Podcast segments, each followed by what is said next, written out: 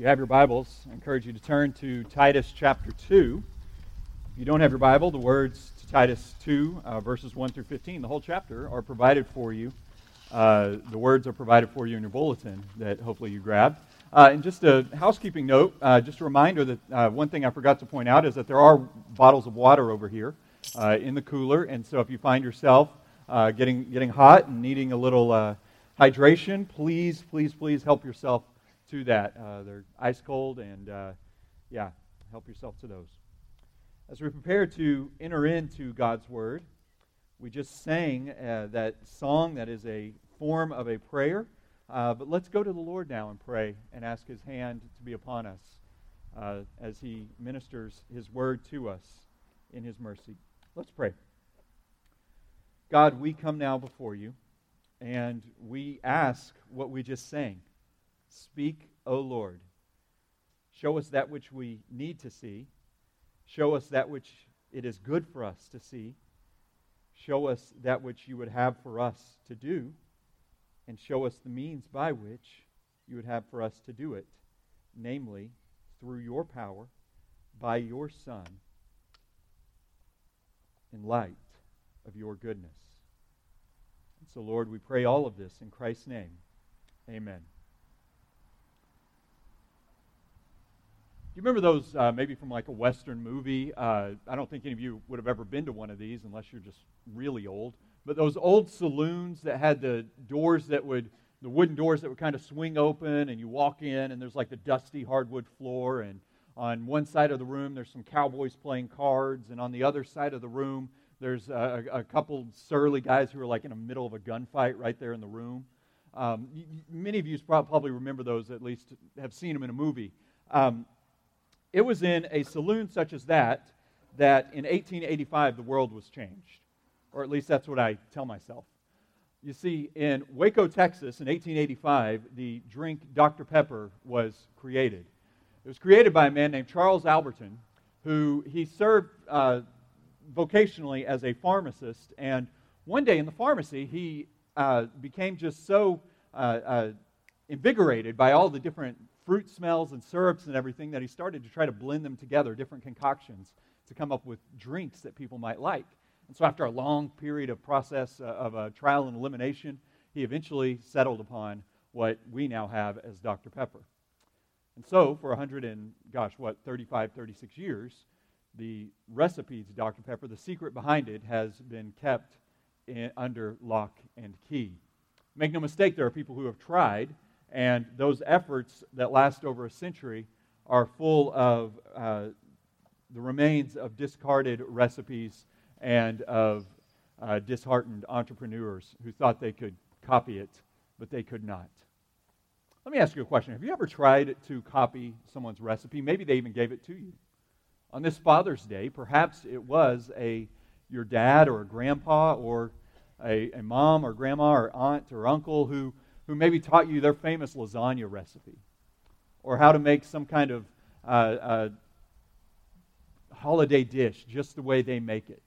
And you, even though they taught you and even though you had the recipe, no matter how often you try it, you find that it just doesn't quite taste the same. You know the secret to how you beat this, right? Is to not be able to cook. I hope to pass down to my son one day an incredible ability to cook a frozen pizza in the oven. And maybe even I'll teach him how to order takeout. But in all seriousness, I imagine you've been in that boat where you have tried something that others were able to do, and you just, it just, no matter what it was, you couldn't find that secret sauce to make it happen. And you probably felt that way as a Christian, even observing other Christians you see other Christians who seem to be a little further along in the race of the Christian faith. And that race actually seems like a nice, pleasant stroll for them. Everything seems to go well, life seems to bounce smoothly. They seem to always have a peaceful, genteel spirit. And where the Christian life for them maybe seems like a casual car ride along the coast, the Christian life for you feels as if you're stuck in a car in the middle of gridlock in downtown Boston. It's 120 degrees, and the AC is out in your car, and you're honking and screaming and just hoping that you get home without murdering someone. And you wonder, what is it about them that it goes so smoothly? Or maybe you look at other Christians in their marriages and you wonder the same thing. You feel like their marriage is one where they are walking through a, uh, a, a, garden of roses. They're, they're just on a nice casual stroll through a park, but you feel like your marriage is a constant struggle walking through a, land, a, a, a, a field full of landmines. What is the secret sauce? How do we get from here to there in the Christian faith? Well, the book of Titus helps us to understand how. In fact, as we read Titus chapter 2, verses 1 through 15, we're going to see that the secret sauce isn't so secret.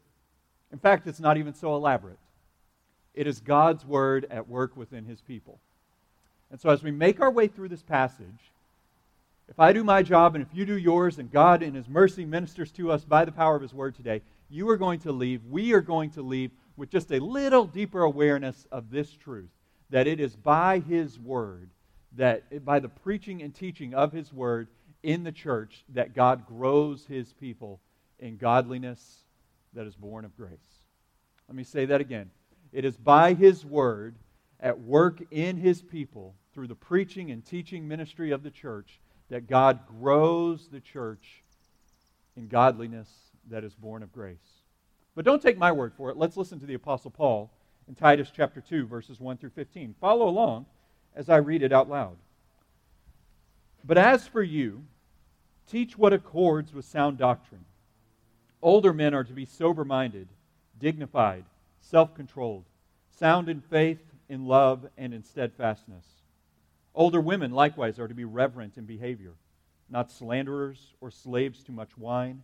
They are to teach what is good, and so train the young women to love their husbands and children, to be self controlled pure, working at home, kind, and submissive to their own husbands, that the word of God may not be reviled. Likewise, urge the younger men to be self controlled. Show yourself in all respects to be a model of good works, and in your teaching, show integrity, dignity, and sound speech that cannot be condemned, so that an opponent may be put to shame, having nothing evil to say about us.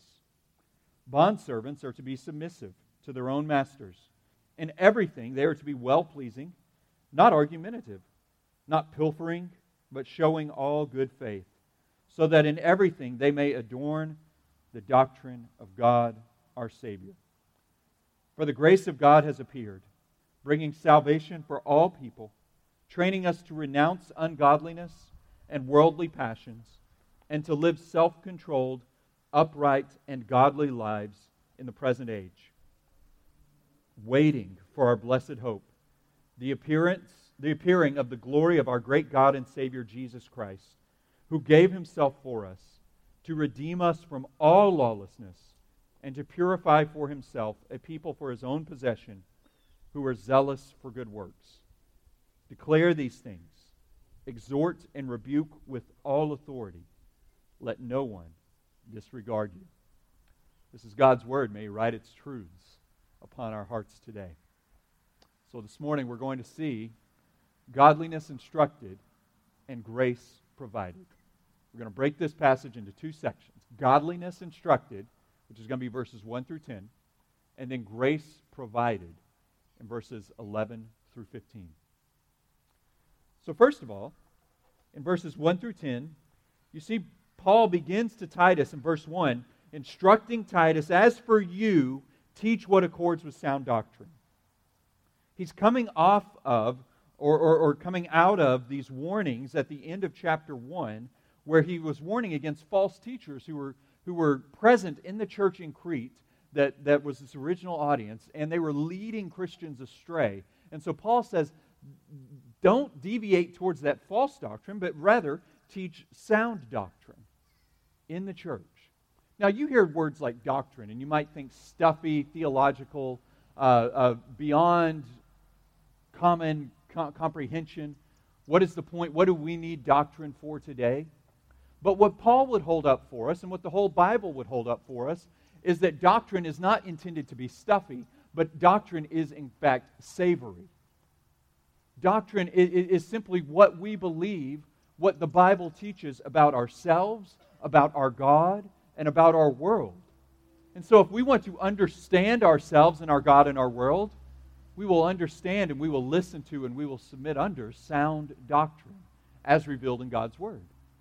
So, Paul says to Titus, as, as the people under the church, as the people in the church are, are, are facing the temptation and being led astray, you teach what accords with sound doctrine. And that sound doctrine will confront and will change the, in the work and in the lives of those who are in the church family.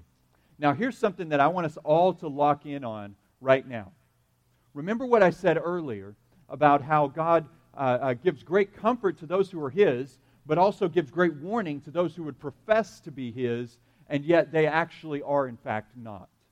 This passage kind of flows or rolls in that same vein of thought.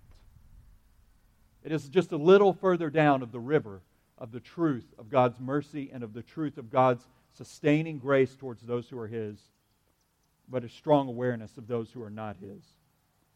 And so, what God is saying to us, what God would show us in Titus chapter 2, is that the Christian life is not one of intellectual apprehension alone, but it is one of experiential growth as well. In fact, just as if, if, if this fall I wore a, a New England Patriots jersey to church one Sunday, and then I said, after church today, I'm going to go to Gillette Stadium and play for the team, you would think that was absolutely ludicrous. And rightfully so. What Paul is warning us against is being Christ- people who profess to be Christians. We put on the jersey, but in fact, we are not part of the team. In fact, what Paul would say the team is are people who are committed to the cause, people who are growing and training and developing in accord with the, the, the work that God is doing in their midst. And so they are, they are hopefully progressing from one degree of glory to another as ones whom the Spirit of God dwells in. And so the Christian faith is not just intellectual uh, uh awareness, but it is experiential growth as well. And so now that's why he comes in and he tells Paul to teach what accords with sound doctrine. And then he addresses four different groups. He addresses older men, older women, younger men, and then bondservants or slaves. And so, as we read this initially, you might have gotten a couple of ideas here like, oh, that's going to be interesting. His words to older women about being submissive to their husbands, about teaching younger women how to behave in the house, all sorts of things like that. None of that will be controversial, I'm sure. And then also, bondservants, slaves. Is this one of those places where some might argue that the Bible can, uh, condones or even endorses slavery? Well, hang on, we'll get to that. But right now, Paul is addressing all who would compose the body of believers and teaching them in accord with sound doctrine. But what we must note here is that we can't get verses 1 through 10 without then springboarding to verses 11 to 15. So hopefully, if verses 1 to 10 lay a weight upon us that is good, verses 11 to 15 will come in and lift that weight and show us how we fly by the grace of God. So, older men, verse 2 older men are to be sober minded, dignified, self controlled, sound in faith and in love and in steadfastness. Paul's saying that they must, older men in the church, older men who profess the name of Christ, they must not be given over to overuse of alcohol, to misuse of drugs, or to use of uh, uh, illegal drugs. But they must be sober minded. They must be reasonable. They must be dignified. They must be self controlled. If you remember, do you remember from last week in chapter uh, 1, verse 12, when Paul's described the Cretans, quoting another Cretan, as they're always liars, they're evil beasts, they're lazy, they're gluttons? And so now he comes in and says, No, the gospel changes you. So you're not going to be living on these excuses of who you once were. But in fact, older men, you must be growing in the faith and you must set a course, set a pattern for other young for other men in the church and how they ought to grow in the faith as well. So they're to be sober minded, they're to be dignified, they're to be self controlled, sound in faith and in love and in steadfastness. You know, one prayer I have for our church family is that some of the older men, whether by age or what by experience, it is possible that we might have some who are older men in the faith who have been Christians for years, even decades, even multiple decades, many decades. And yet we might have some who maybe they're older by age, but they're new Christians, and they need to learn even from some of these younger by age Christians, but ones who have been Christians and are further down the road. But anyway, regardless of who the older men are, my prayer is that God would make our church full of older men who are joyful in the faith, who aren't crotchety and angry at the world that seems to be passing them by, but are joyful in the Lord, who his steadfast mercies continue to reign upon them. And day by day, as the sun rises, they're reminded yet again of God's faithfulness to his people. Maybe that'd be a good prayer for us all to join in. That God would give us older men, that God would grow us in the older men in our church already who are setting this example, and that we would grow in this more and more and more. Older men, your church needs you. Your church needs you. Particularly the younger men in the church need you.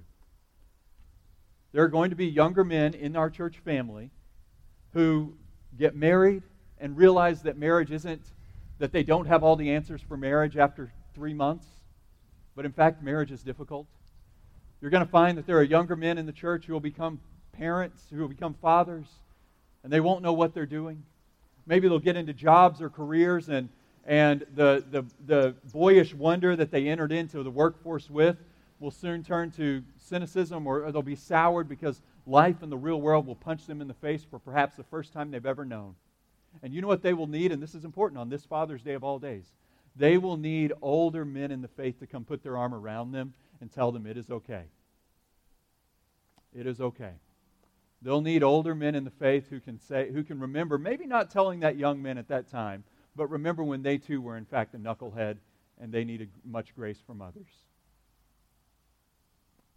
Older men, our church family needs you. We need you to be sound in faith and in love and in steadfastness, knowing that this is the place to which God would take us. Now let's move on to older women. Listen to verses 3 through 5. Older women likewise are to be reverent in behavior, not slanderers or slaves to much wine. They are to teach what is good and so train the young women to love their husbands and children, to be self controlled, pure, working at home, kind and submissive to their own husbands, that the word of God may not be reviled. Okay, so two things here that I want us to consider about these words that Paul writes to older women in the church.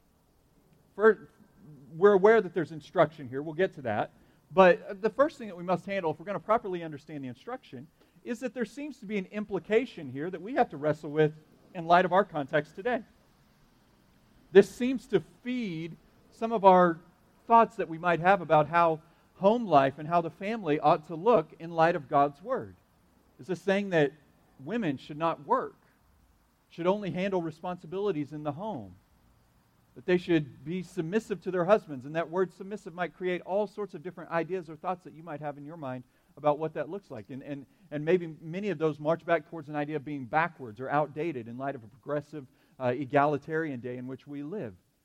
So, what is Paul getting at? Well, we got to understand, we got to remember the context by which he was writing, but we also need to understand a little more about Scripture. And we have to remember other instances where God upholds examples, like in Proverbs 31, of the Proverbs 31 woman who is to be admired. And one of the things that's admired about her is her, is her business and entrepreneurial uh, uh, uh, acumen that she displays in the marketplace. Elsewhere in the book of Acts, there's a woman named Lydia who's a founding member of, of, of the church plant in Ephesus. And, and it, by all accounts, she is a wealthy, wealthy uh, businesswoman who had uh, achieved much uh, success in, in the corporate or business world. And so, where Paul affirms a, a woman like Lydia, or where God's word speaks affirmatively of a woman who is, is uh, successful in the workplace, like in Proverbs 31, would Paul then come in and erase these things? I don't think so. I think what Paul is getting at here, and this is what we have to understand, is that Paul is getting at developing a picture for his audience of the church and the home and the family and all of these things being counterculture, countercultural, being entirely different from the, the, the, the, the world in which they lived in Crete. Remember, the, the people in Crete were given to licentiousness, debauchery, were living rampant uh, ungodliness. Selfishness was the name of the game. And so Paul comes in and upholds marriage and upholds the family as a picture not of selfish, uh, uh, not of selfish uh, uh, desires for, for, for oneself, but of, of, of, sacrificial desire for building up and for caring for others, knowing that this is the way of Christ. You know, and that all of us who are Christians, we live in light of Christ's sacrifice on our behalf. So, with this in mind, Paul says, with this implication, okay, women, uh, older women likewise to be reverent in behavior. Let's consider this reverent, not given to drama, not slanderers, not, not speaking inappropriately or unkindly about others, or not slaves to much wine. That seems pretty self explanatory. One theme that we'll see throughout these, with older men, with older women, and throughout, is uh, uh, an impetus on self control because they lived in a place that was so lacking in self control. So they're to teach what is good. So train the young women to love their husbands and children, to be self controlled, to be pure, working at home, kind and submissive to their own husbands, that the word of God may not be reviled. And at the end of that, in verse, at the end of verse 5, is the heartbeat of what he's getting at that the word of God may not be reviled. And here's what I'm getting at today. As we consider how God's word, remember that what we started with, how does he take us from point A to point B in our growth as Christians? He does so by his word, and he does so by refusing to leave us exactly where we are, but growing us in our faith. And one of the great ways he grows us is in our care for others. And the people that God brings closest into our lives are our own families. In a place like Crete, where the individual reigns supreme, the individual desires, the individual uh, uh, passions, Paul says, no, the individual becomes secondary for the sake of serving others. In marriage, as we see in Scripture, both in the Old Testament and in the New Testament, is not something that was created by man for us to enjoy in our own uh, thinking or in our own wisdom, but is actually something that's created by God where husband and wife uh, image a picture of Christ and his church. And so marriage is as if God paints a picture before the world to see the love of Christ for his church and a husband's willing sacrificial service for his wife, even willing to give his life for her. And it paints a picture of the church and Christ, where uh, the wife is willing to submit before the spiritual leadership of her husband, just as the church submits before the spiritual leadership of Christ. So, God is giving his church, his people in Crete, a picture of actually a countercultural world that they live in, that they've been called to by virtue of Christ. Now, this might sound crazy to you, or this might sound odd, but understand this picture. I want you to understand a picture, and I want to, I want to tell it to you by giving an illustration. Do you know where one of the most dangerous places on the face of earth is. You can go there with ease. Nobody is checking your ID. Nobody is taking tickets from you, anything of the sort. And one of the most dangerous places on the face of earth is the self help section at the local bookstore. And you know why that is? It is because it, there's, there's, there's an endless supply of titles that will tell you everything you can do to make yourself better, to make it to improve upon how you conduct your business, how you, how you uh, uh, manage personal habits and self discipline, and all sorts of things. And what Paul says is that no, the answer is not found in yourself, but the answer is found in God's work in building you up, namely as Christians through His Word and through what the Word proclaims to us about Christ. So I'm joking about the self help section, but here's what I'm getting at God would not have us to believe the answers to ourselves is in ourselves, but He would actually have us to believe that the answer to our greatest need for growth as people is in Christ and is revealed in His Word. So He doesn't want us to look inward, He wants us to look outward and upward to Christ. And it is from that point that we begin in service to Him. And so He's calling His people to a radical community that is giving of themselves for others. Next, moving on. He says, likewise, urge the younger men to be self controlled. And then, he, like he's saying to Titus, Show yourself in all respects to be a model of good works, and in your teaching show integrity and dignity and sound speech that cannot be condemned, so that an opponent may be put to shame, having nothing evil to say about us. So he, he tells young men, be self controlled. Nothing else. if you've ever been around a young man, that's a big task right there. I think that's one reason why Paul didn't give more in this moment. Hey, practice self control. Practice self control, young men, and that is it. We'll get to the faith and the hope and the love right now. Learn how to get out of bed when you need to. Learn how to be on time when you need to. Learn how to manage your, your, uh, the, the temptations that will come upon you in life. Practice self control. Practice self control, young men. And then he gives Titus this exhortation towards godly development as a servant of his.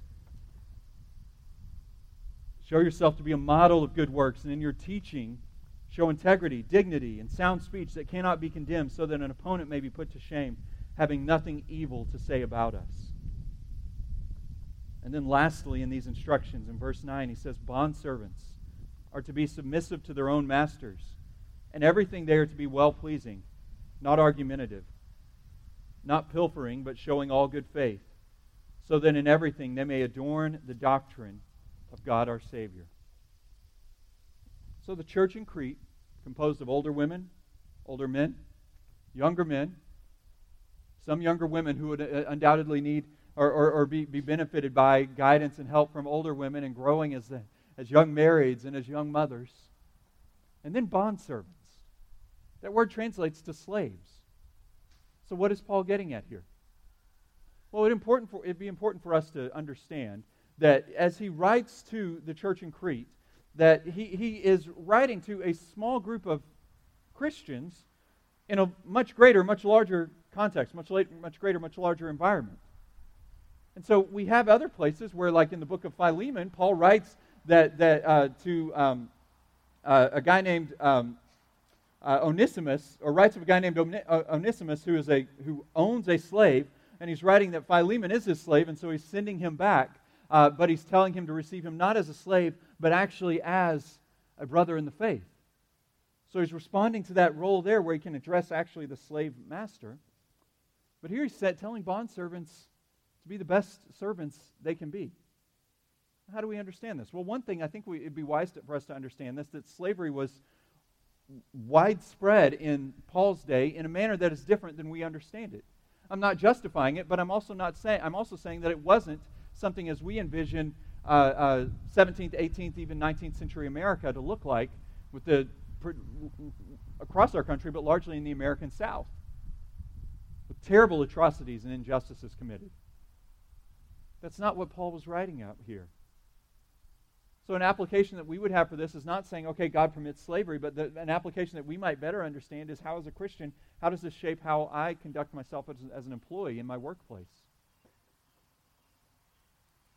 Am I submissive to my boss, even when he or she is difficult? Am I well pleasing? Am I not argumentative? Am I not pilfering, but showing all good faith? Basically, the question is at work, do you give people a taste of Christ or a taste of your own mind? Would your, empl- would your employer, knowing that you are a Christian, want to hire more Christians? Or say, I can't hire those Christians, they're not good workers. The, the, the work that God lays out before us as believers is for our development in the faith. And our development in the faith requires growth in our humility and in our selflessness before, before others, even those like our bosses that we may not like working for. And so Paul says, verse 1 teach what accords with sound doctrine.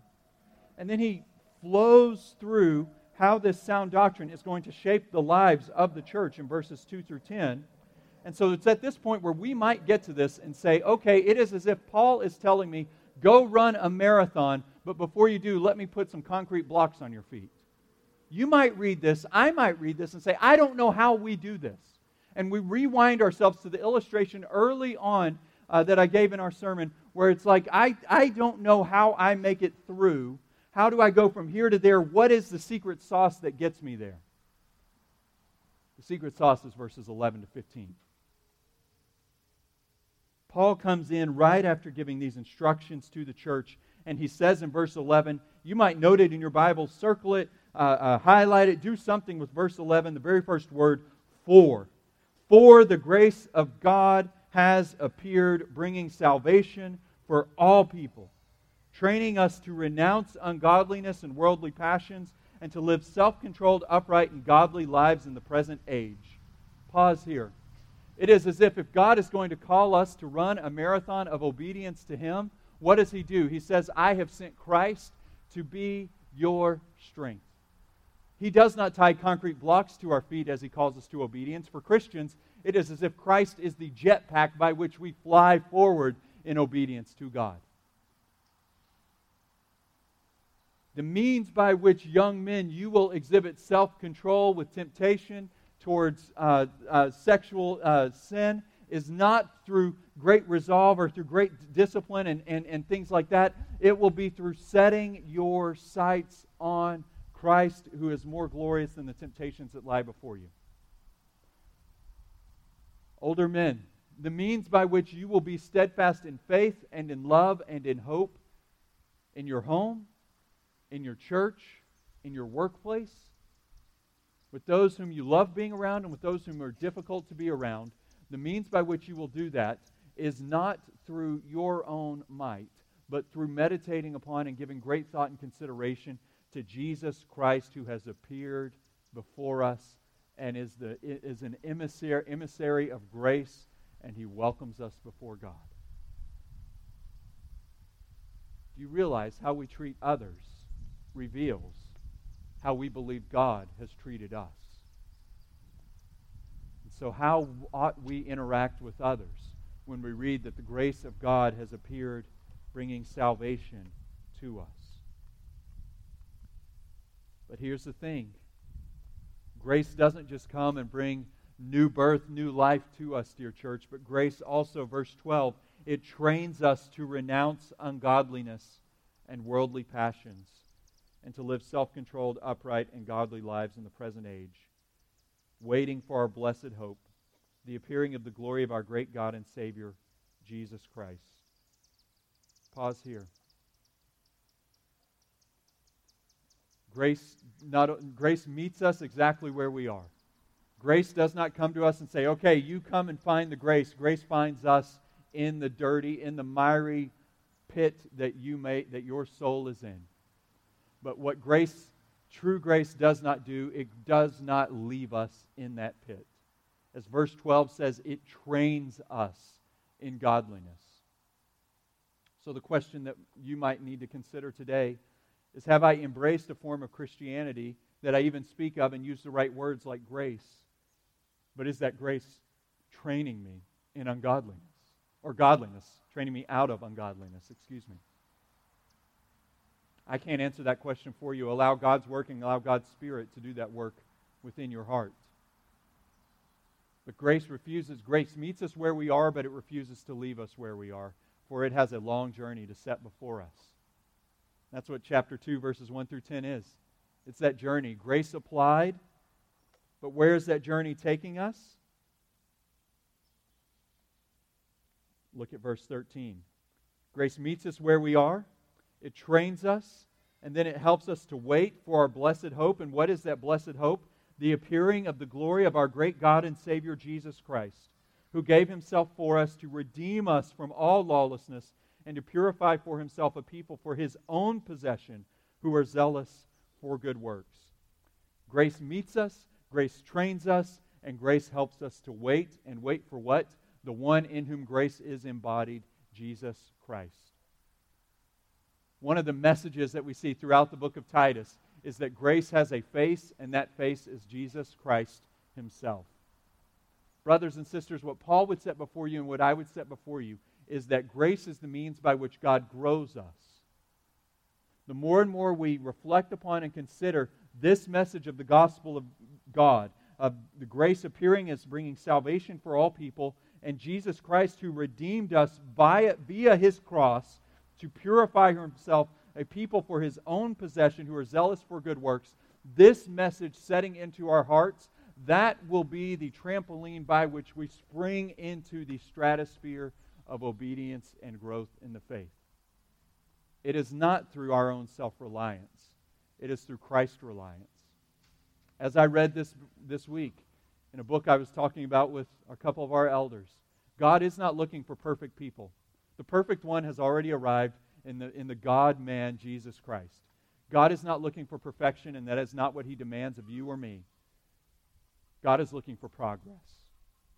Perfection will be experienced whenever we enter into the presence of Christ and when He appears before us. I never thought I'd be interrupted by chickens.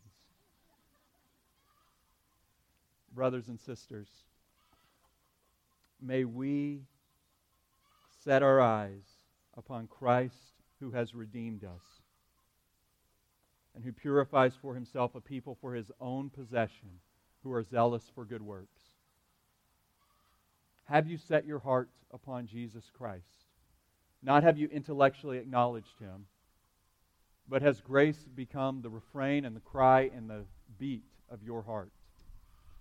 Has Christ's wonder and his splendor and his coming again, has it radiated into your heart to the means by which it is, it is laying before you the steps by which you walk day by day, seeking to grow in obedience in whatever sphere of life God has given you, as a husband, as a wife, as a young man, as a young woman, as a bondservant, as whatever hand life has dealt you?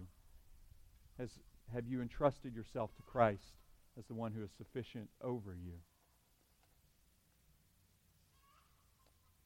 May we meditate upon this and may we consider this. And maybe the warning or the exhortation is that if you have not done this, if Christ has been one whom you have intellectually set your mind upon, but not experientially set your life upon, this is the day to do that. If you are struggling, if you feel as if godliness instructed in chapter 2 is hard to come by, you feel as if you've been set into a race by which everyone is running faster than you, then that's actually the first step to realize the power by which you run the race. May I encourage you, if that is the lot you are in, to set your eyes upon the grace that is revealed in verses 11 to 15 and live by that hope. And if you find yourself continuing on just growing in steadfastness, continue to set your eyes on Christ. Continue to set your heart upon Christ, knowing that He has a pathway more and more and more, further up and further in, of trusting in and growing in His grace. Let's pray together.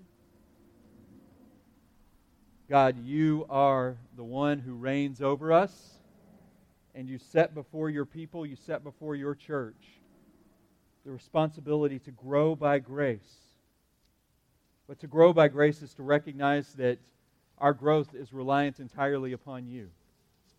And so, Lord, if there are brothers or sisters here who feel as if life weighs them down and they can't catch a break and, and obedience to you is hard, I pray that you would help them to recognize, to nod in the affirmative that yes, that is the case, but help them to recognize that they have a good shepherd who walks alongside of them in Jesus Christ our Lord.